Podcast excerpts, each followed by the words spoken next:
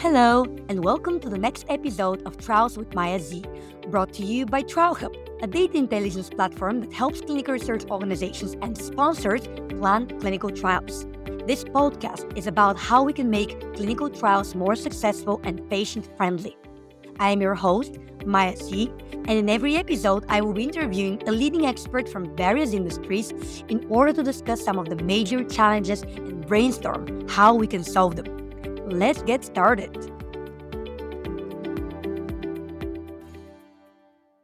Hello, everyone. It's Maya again from Trials with Maya Z. And today I have a very good friend of mine joining me in a very interesting conversation, Raymond from CRIO Clinical Research. Raymond is another entrepreneur, founder and CEO of CRIO Clinical Research with a great background in clinical research. But Raymond, tell us more about yourself. Yes, thank you. My name is Raymond Nomizu. I co founded CRIO back in 2015 after having run and operated a clinical research site. I'm a lawyer by training, never really practiced that long, jumped into the, the business side, was in management consulting for a long number of years and had a lot of experience consulting companies on strategy and process. I like to think that I have a bit of an outsider insider perspective on clinical research. I have a foundation in process design and, and strategy outside the industry. But then when I acquired a clinical research site in 2012, that's when I became an insider and really learned the clinical trial business from the ground up, really understanding things from the site perspective mainly. And since then, I pretty much tried to learn as many perspectives uh, as I can in this industry. Thanks, Raymond. I remember when we first met, that was a few years ago. It was right after the pandemic started. And actually, it was you and me and two other friends of ours, uh, like having these conversations. What do we do next? How do we overcome the COVID 19 situation? What co- can we do to support the industry? So it was quite a lot of fun. And I remember from our conversations, you always bringing this perspective from the sites. I know you you own a site, and CRIO is working quite a lot with sites. I know that you're in the middle of the storm, and right now there is a storm. Not only now, but in the last couple of years, but especially the last couple of months, everyone's screaming, do something. We need to support the sides. And there are plenty of solutions and technologies and so on and so forth, but we keep screaming, help the sides. So, Raymond, tell me, what yes. is actually happening from your perspective? Thank you. Excellent question. So, I think this is the blind spot in the industry, and it's what I saw when I was running a site clinical trials, I mean, they are extremely enormously complex. Every protocol is different from another protocol. Every aspect of running a clinical trial is different from study to study, from the way vitals are taken to the way ECGs are taking to what labs are taking to all the eligibility criteria. It's an enormous amount of complexity. And historically, sites have not had great automation to manage that kind of complexity. And yet, if the sites are not equipped or capable of managing clinical trials, what happens? What happens is quality suffers, there are protocol deviations, there are CAPA plans put in place, monitoring becomes extensive, right? So you start to hear these horror stories of, oh, wow, we have to send another monitor over there. Oh, this monitor wasn't able to get everything done in that eight hour day. Let's go back and send three more monitors in two weeks. And oh, wow, the PI hasn't logged in for two months. Let's figure out what's holding up the, the closeout of the trial. So all the problems accrue to the sponsors. And I know that there was a sentiment three years ago, maybe during the COVID pandemic, that perhaps we could do away with the sites. We might be able to go right to the patient. Well, no, that's not realistic because ultimately you still need a PI. So whether it's a fully virtual trial or a physical trial, you still need a PI to provide local oversight. And from a regulatory perspective, we really do want the PI to be independent of the sponsor, right? So you have to have this layer of locally entrenched. And we're still finding that you still need that physical site. You still need that physical presence. You need that investigator site that's independent, that has a direct relationship with the patient. So the industry spent a lot of energy and resources trying to disintermediate the sites, only to conclude, hey, you know, actually, we do need sites. And what are they doing with sites, right, for the past 30, 40 years, right? Giving them enormously complex protocols, giving them lots of tools and technologies that you know someone else is choosing, right? For the duration of that study, which may or may not align with site workflows. And even this movement toward DCT added to the complexity, right? And so the sites have to juggle all this complexity. So of course they're struggling, right? So I could go on and on, but I think that's a that's the core problem with this industry. And that's what CRIO was set up to do is to address this by giving the sites that kind of end-to-end automation that makes them run efficiently, embeds quality at point of capture, right? And now with CRIO, we can actually start to tackle some of these problems that the industry's been struggling with for years. That's great. And I'd love to learn more about it.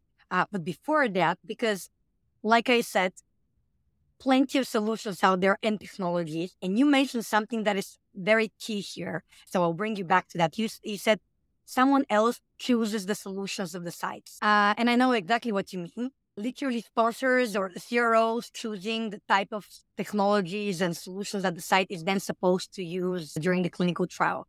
That usually results into sites having to use multiple solutions at the same time because they have different trials. So I understand the rationale behind the site must choose their own right. solutions and it should be probably one or two solutions for all of the trials that they're managing. And that definitely provides better convenience. But how is that possible from the sponsor's uh, point of view? Like, have you thought about that? Yeah, exactly. So that's the core problem. The way we view it at CRIO is we're going to focus on what we do best. We're going to make our platform interoperable and we're going to build APIs, data information exchanges with other systems. We're starting with ePro right now. We are very interested in setting it up for labs. We're very interested in setting up with IRTs. We can extend it to wearables.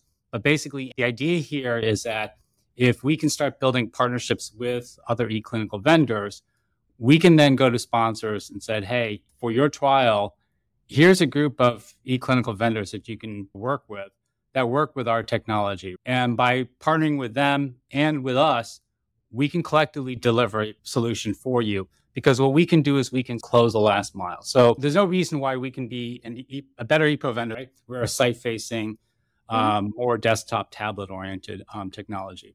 And when there's a non-compliance event or a safety event or some type of an event that comes from the ePro that requires site follow-up, right? How is that done right now in the industry? The ePro vendor will simply send an email or text message to the coordinator or say, hey, log into the portal, right? So that's yet another login, right? And then the coordinators have all these logins for that study and they're busy. And what makes it worse is that the site management, they actually don't know that there's an alert. They don't actually know that there's a fault. Why? Because when I was a site director, I wasn't on the DOA log for all these trials, right? I actually wasn't allowed to go into the ePro. So if, if somebody didn't follow up, if somebody didn't comply, if a patient wasn't complying with the ePro requirements for a trial, which by the way can make or break randomization, I didn't know that as a site director, right? I knew conceptually that maybe they're in the run-in period and there's a certain minimum compliance requirement. So I could create a workaround where I could say to the coordinator, hey, your job is to go into the portal and, and report back to me. But I didn't have the tools or the information to enforce compliance, you know, at the coordinator, at the site level, where I could make sure that the people actually follow up, right? Because that's the key, right? You want the site to follow up with the patient to ensure compliance. That's what's missing in the industry. Is that sort of closing that last mile. So the way we're going to build our ePro uh, integration is that we're going to ideally we want the sites to basically provision the ePro from within CRIO. When ePro says, "Hey, there's been a non-compliance event," site follow up. We want them to send a message to CRIO. We can create a workflow, and the site management will know that there's an event, there's an action that requires follow up by the site staff, and then we're going to create a workflow and we're going to allow the site staff to resolve each of those issues as they come in. And what that does is it provides full transparency for the site. Right now, site directors, site leadership now are empowered to actually deliver on the quality. And that mm. addresses one of the weaknesses of this industry, which is a lot of sponsors say, "Hey, I've got these KPIs, right? Like one of the KPIs is patient retention or you know uh, compliance with ePro, right? That's actually one of the KPIs, right? Well, the site directors don't know those KPIs. Yeah. I mean, I've never seen an industry where you work with another vendor and you have KPIs, but you keep it secret from the leadership of that vendor. You think it's a secret, actually, or it's just a lack of communication? Because I don't yeah, think it's like a real secret. No, it's not deliberate, right? De facto, that's how it ends up. So you're not giving the management of the vendor your scorecard that you're holding them accountable for. And so that's where CRIO can solve this problem. So rather than being an ePro vendor, we want to create that ePro workflow, right? So we can close mm. that last mile and make that ePro more effective, right? Mm. And have hmm. that last loop there.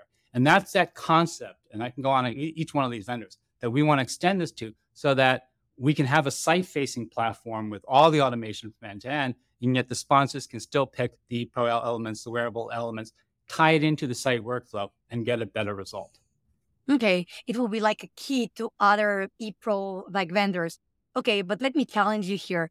Does this mean that you have to literally go and work with all the ePro vendors and they have to customize their solutions to fit your solution Yeah. as well? How would that work? Yeah. So the way we want to work with other vendors is we want to have a point of view about the workflow, right? It starts with Mhm. our workflow. It should allow the sites to do what they need to do. It should allow the vendor to do what they need to do. And we need to articulate that workflow. And the clinical vendors that we work with, that we partner with, should be willing to work within that framework. If they're not, then it doesn't make sense for us to support the integration just for the sake of an integration. Rather than have, if we had, say, 10 partners, ePro partners, just make up a number, rather than have 10 different ways of working together, what we want is one core workflow, right? I'm sure there's going to be some Yeah. variations, whatever, but we want to be able to go to a sponsor and say, regardless of which one of these 10 ePro vendors you pick, they're going to interact with CRIO in fundamentally the same way so that you get the assurance that there's a complete workflow solution that works for the sites so you get the compliance that you want. Um, and we can take that. You don't have to worry about the inner workings of the integration, right? We certify to you that we've tested in the sandbox that it works, that the integration works according to you know the workflow that we've envisioned. So the only way the integration works is if one party kind of takes the Yeah. lead and saying, "This is how you're going to operate with us." And I think if we can get a group of e-clinical vendors together on a platform and we work together, then I think we can have huge value delivery. And what happens if the site works with another automation tool then? We actually are open to integrations with other site tools. So we have already started the uh, journey to integrate with EMR systems. We actually can now ingest medical records, right, from any, at least in America, with any hospital health system that's connected to the health information exchange. And we want Right. to take that to the next level, that that care integration. We we are willing to work with other e-clinical vendors that meet site requirements as long as we kind of articulate those workflows. There is sort of one element of our strategy where we do want to be proprietary, right? That's the, the clinical data captured by the sites. Yeah. We don't want to negotiate with that, right? That's the Yeah. essence of what we do, right? But with that as kind of the basis of what we do, do we have to be the vendor that the site uses for accounting or financial collections? Hmm, No, we don't have to. Do we have to be the scheduling app that they use to schedule appointments? Hmm, No, we don't really have to. Hmm. Okay. Um, we just have to integrate and interoperate. So you see yourself as the ultimate collaborator, the one that builds the partnership. You have this Yeah. core that you know you're the best at, and then Yes. everything else can be worked through partnerships and Exactly. collaborations. Wouldn't that make you something like a marketplace then? Yes. Another question then, Raymond. You mentioned the, the EMRs Mm-hmm. and that it's only for the states. Actually, that's one of the biggest issues that I see.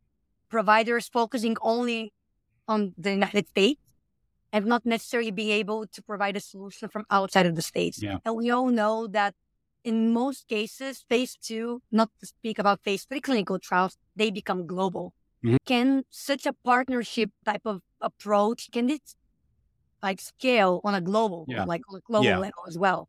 Yeah, that's a great question. And the way we handle global geographies is we have a, a regional server. We have one in the EU, we have one for Asia Pac, and we can spin up new servers. So the idea here is that we can keep the PHI localized, which addresses a huge regulatory concern. We can then interoperate with other vendors.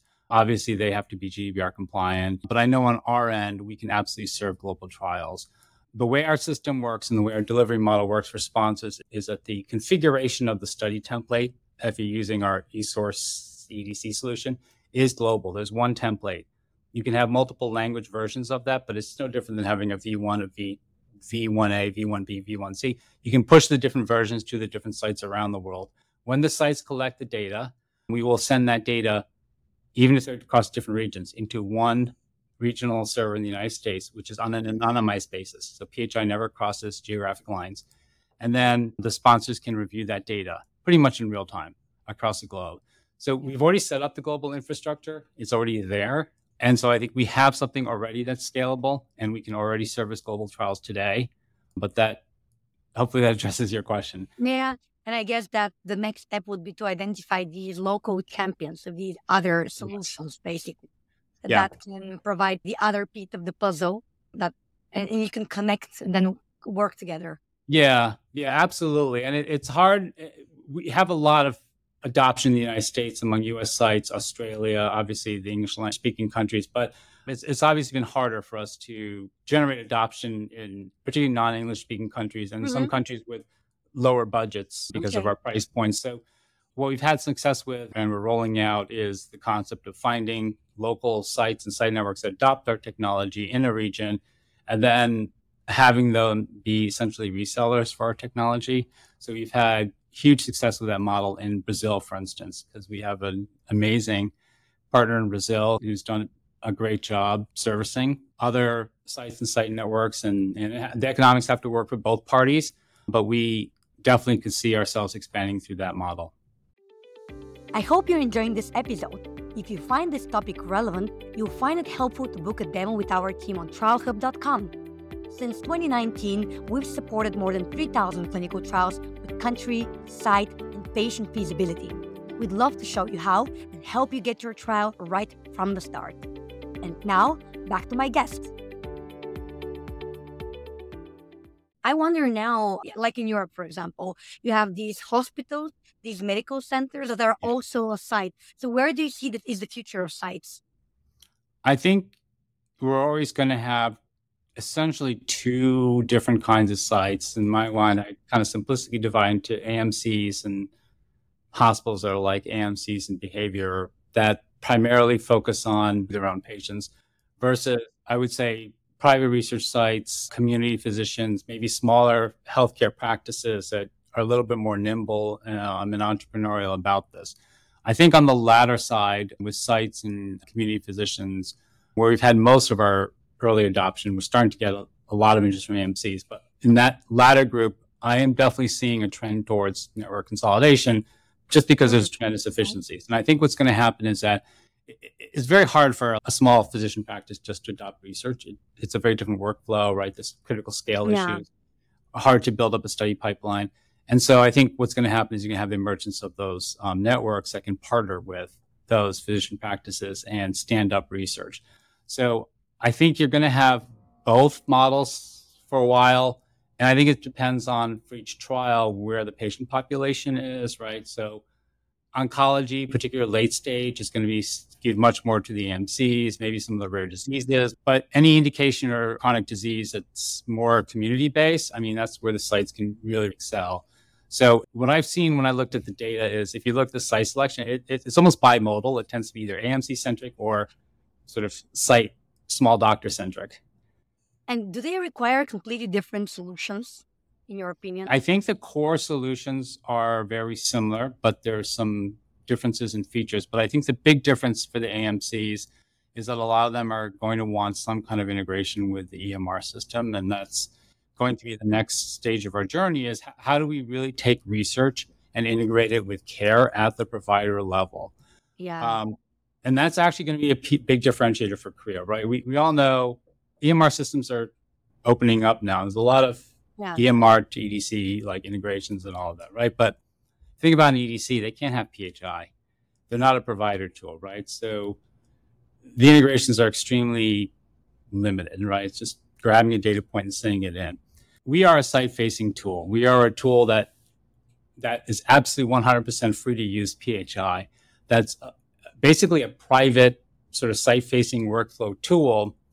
And what we do is we can take medical record EMR data and we can ingest that data and then we can allow the principal investigator to curate that data, reconcile that data, review the data, do some kind of a workflow where there's PI review of that data and curation before it goes into the official study record, where it then becomes visible to the sponsor, either Mhm. directly through our application or through transmission to the sponsor facing um, reviewer application. So that's a piece that's missing because it's very hard to just blindly insert EMR into Yeah. EDC data because it very rarely maps one to one.